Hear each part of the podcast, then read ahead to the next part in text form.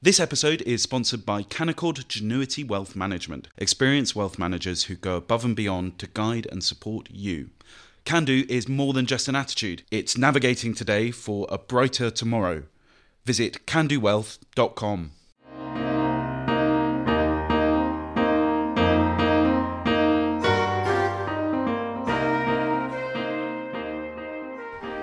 Hello, I'm Natasha Feroze, and this is Spectator Out Loud. Each week, we ask three of the writers from the magazine to read their pieces aloud. Coming up on this week's show, Fraser Nelson on why Emirati ownership of the Spectator matters, Robert Hardman on the day the king could have killed Rishi, and Michael Simmons on why sobriety isn't worth it. First up, Fraser Nelson. George Osborne was originally down to fill this diary slot. Now, we at The Spectator were always rather mean to him when he was Chancellor, and deservedly so, by the way, but it pains me to admit what a good diary writer he is. He's always stylish, always engaging, and always ready to spill some beans.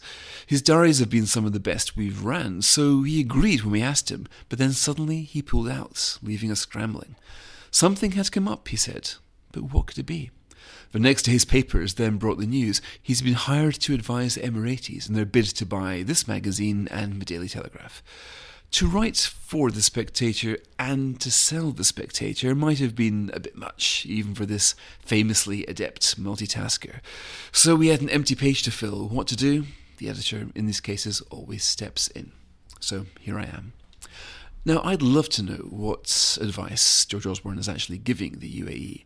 They stand to be the first government in the world to buy a national newspaper in another country, so this is a test case. Lucy Frazer, the Culture Secretary, is considering what to do. Now, until now, sovereign wealth funds of foreign governments have been allowed to buy airports, shopping centres, even football clubs. But to buy newspapers, even through a sort of vehicle like Redbird IMI, does raise certain sensitivities. At least it does if you think a free press is important. Now, the problem isn't really foreign ownership. Many of Britain's great newspapers have thrived under Australian, American, Canadian, and, with the FT nowadays, Japanese control. But for a foreign government to be a proprietor, now that is something absolutely new. Newspapers and magazines aren't, of course, like trains or shopping centres. They're a vital part of our democratic apparatus. The British tradition has always been that of a free press, and, and by free, we mean freedom from government interference. Now, how do you reconcile this principle of press freedom with governments actually owning publications? One of the mooted solutions is to set up a board of independent directors who would, at least in theory, act as a fireguard by protecting the editor. Results of this vary when it's been tried. Just ask Rupert Murdoch. He was asked to set up such a board when he bought the Times in 1981, apparently to limit his influence. But when the editorial board refused to approve his change of editors in 2013, he made them acting editors instead. Problem solved. Now, in Poland, the director of TVP World is technically protected by an editorial board, but he has just been sacked to the board's fury. He keeps the title editor, so technically it's all legit. Anyway, you get the idea about these boards. Now, the other solution, of course, is one that happened to Frank Giles when he was sacked as editor of Sunday Times in 1983. His title was changed to Editor Emeritus as he served out the rest of his contract. Legend has it that the mild mannered Giles asked Rupert Murdoch what on earth this new title meant. It's Latin, came the reply. E means exit. Meritus means you've earned it. I've already met Jeff Zucker, the American to whom I'd report as editor. He strikes me as decent, professional, respectful of Spectator's traditions, and absolutely not the type to take editorial orders from the Emiratis.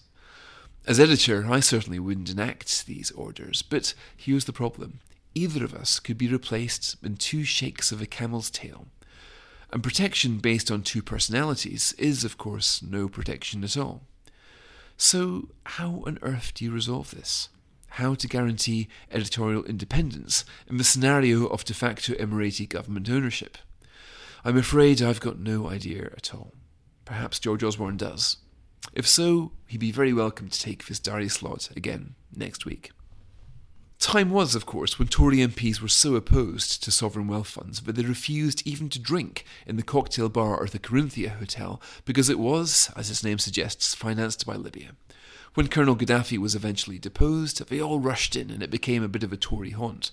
And good hunting grounds for journalists because drinks there was so expensive that politicians needed somebody else to pick up the tab. But even journalists struggled to get a whole evening there on expenses. One number 10 aide would line up journalist drinking sponsors in 90 minute slots. Now, the teetotal Rishi Sunak was never so corruptible. His social invitations tended to involve 7am spin exercise classes. But in his sobriety, the Prime Minister is perhaps in tune, as our cover story suggests, with much of modern Britain. When Svetlana Morenets arrived here as a refugee from Ukraine, she knew absolutely nobody.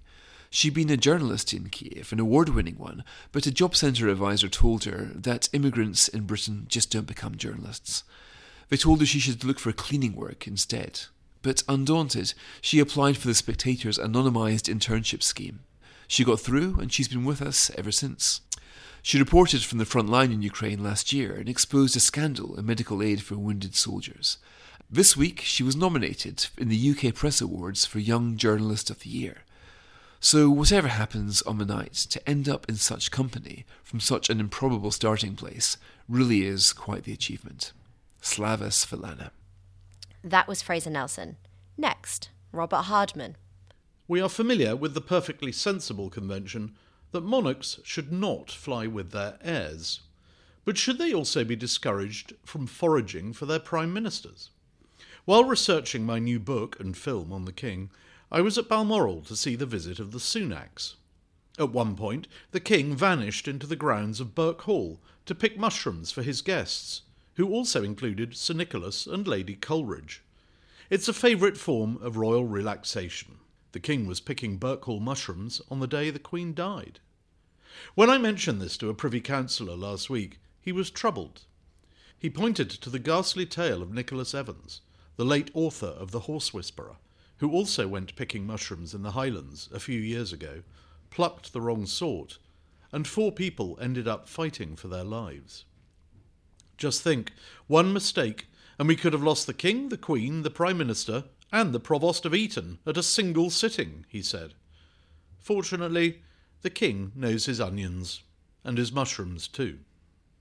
This week's accession of Frederick X of Denmark was particularly interesting, given our own recent experience. Sunday's event was similar, and yet so different. There was genuine public love for the great Margrethe II, as there was for Elizabeth II. But she is very much still with us, so the mood was not mournful. She had simply decided to abdicate at the age of 83 having always said, to me and to others, that she never would. It made the exercise feel more functional and secular, which it was, rather than something spiritual. Frederick wore no crown. Though Denmark has one, it only comes out at a monarch's funeral. Understandably, no one was keen to see it. Actual crownings are vanishingly rare, Though Charles III did see one, as Prince of Wales in 1997, the coronation of King Letsie III of Lesotho. It was held in the baking heat of the National Football Stadium and went on for more than four hours. Don't worry, the Prince told us on the plane afterwards when someone asked if he had been taking notes. I'll keep it short. And so he did. It transpires his officials joined forces with Lambeth Palace and spent a whole evening going through every frame of 1953 over a TV dinner of what else? Coronation chicken. They got it down to below two hours. The future King William wants to go further. His target? An hour and ten minutes. Coronations remain under the aegis of the Earl Marshal, as do state funerals. The former allow for plenty of planning. The latter, clearly, are in the hands of the Almighty. The success of Operation London Bridge owed much to the diligence of the present Duke of Norfolk.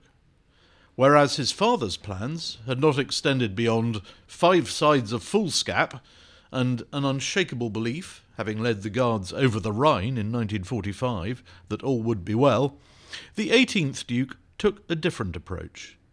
Eddie Norfolk had been drafting and redrafting plans ever since inheriting in 2002. As he put it to me, it was like constantly revising for a physics A level but never knowing when the exam was going to be. History has awarded him an A star. His father, Miles Norfolk, did make one important decision, however. He felt the monarch's funeral operation needed a name. Looking around for inspiration, he spotted a painting of London Bridge. Every member of the royal family now has a bridge designation. The Queen's former comptroller, Sir Malcolm Ross, came up with a brilliant one for Margaret Thatcher. He proposed Operation Iron Bridge, until a humorless police chief intervened. Only royals get bridges, Ross was told. I am surprised by the lack of fanfare for next Monday's big anniversary, the centenary of Britain's first Labour Prime Minister. In his superb new book, The Wild Men, Dr. David Torrance reminds us that Ramsay MacDonald and his colleagues had one great fear about the king as they tried to craft a government that the king was afraid of them. Twice the Welsh trade unionist Jimmy Thomas sought reassurances from the King's private secretary, Lord Stamfordham. On New Year's Day, 1924, he even turned up at Windsor to ask point blank if the King was alarmed at the prospect of a Labour government. Stamfordham assured Thomas that the King never doubted their patriotism or loyalty. In the end, of course, George V was close to tears in 1935 when MacDonald retired, telling him, You've been the Prime Minister I liked best. Another big anniversary looms this year. I have been on the French coast this week, ahead of 80th commemorations of D Day, to inspect work on the new Winston Churchill Education Centre for the magnificent Normandy Memorial at Vers-sur-Mer. Overlooking Gold Beach, it looks as if it has been here for years. In fact, it's virtually new. Every other Allied nation had long had a memorial here, but shamefully there was nothing for the 22,442 who fell in the summer of 1944 serving king and country. Then a handful of veterans approached Nick Witchell, the BBC royal correspondent, who has driven the project from drawing board to building site to great monument. He is about to retire from the BBC after 47 years, but he intends to spend even more time ensuring that this sacred spot is secure and solvent long after the last veterans have gone. Nick has had his scoops and his moments on camera over the years. Few journalists, though, have righted a great national wrong on this scale, and in their own time. That was Robert Hardman. And finally, Michael Simmons. Absolutely nobody feels better at the end of dry January. Mornings are still a struggle, you're as tired as ever, and if anything, the neurotic voice in your head is even louder.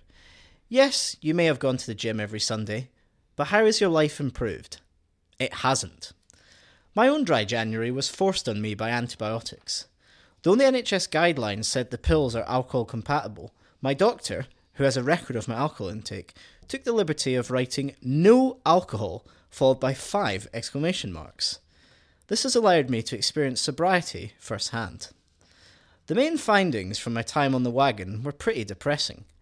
The low level of simmering anxiety that starts when you take your first tentative steps into the pub and subsides approximately a quarter of the way into your first pint just persists for the entirety of a sober night. You don't need booze to have fun, but it certainly helps. Sobriety is an unhappy and anxious inducing state, but even so, the Puritans are winning. This month, more people seem to be going sober than ever. 200,000 is Alcohol Change UK's target. Most of my friends have swapped the bottle for some oversugared elderflower cordial. A mate's tech company opted for a spinning class instead of a Christmas party.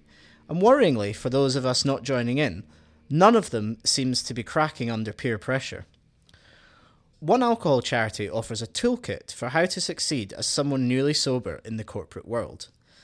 The tips include before a work event or party, let the organisers know you don't drink. So, can we soon expect alcohol free to appear in our colleagues' email signatures right next to he, him? Later, the toolkit recommends sharing non alcoholic drink recommendations with colleagues to help boost your self esteem. These non alcoholic drinks are getting weirder too if my local supermarket is anything to go by. If it isn't elderflower based, then there's a whole range of CBD, cannabis, drinks. The latter seem particularly popular with the newly teetotal brigade, which is odd given that most people don't associate cannabis with sobriety. Drinking has become a battleground in the culture wars. Over Christmas, the organisers of a community bonfire night were criticised for encouraging firework watchers to gather in a pub after the event. This excluded people, according to the complainant. Other members of the booze police joined in and called for community groups not to use venues that serve alcohol at all. Goodbye, Pub Britain. I wouldn't argue that problem drinking should go unaddressed. Alcohol deaths in the UK hit a record high in 2022, the last year we have complete figures for. So, recognising when one has a genuine problem and cutting back is to be lauded, quietly. It's the people whose personality becomes defined by not drinking who get my goat. These reverse pub bores can be split into three types. The healthy drug addict who seems to engage in every vice but considers themselves a fitness freak because they would never touch a pale ale. The sober chronicler, who, presumably because being sober is so bloody boring, takes great joy in recording every embarrassing thing said or done on a night out, so that the next day they can regale their friends in their most anxious state. And then there are the creeps, the ones who have never drunk because they don't like being out of control. It's as if they know a psychopathic monster lurks beneath their sober self, just waiting to be unleashed by Bacardi and Coke. Being alcohol free is just the latest in an increasingly long list of possible identities.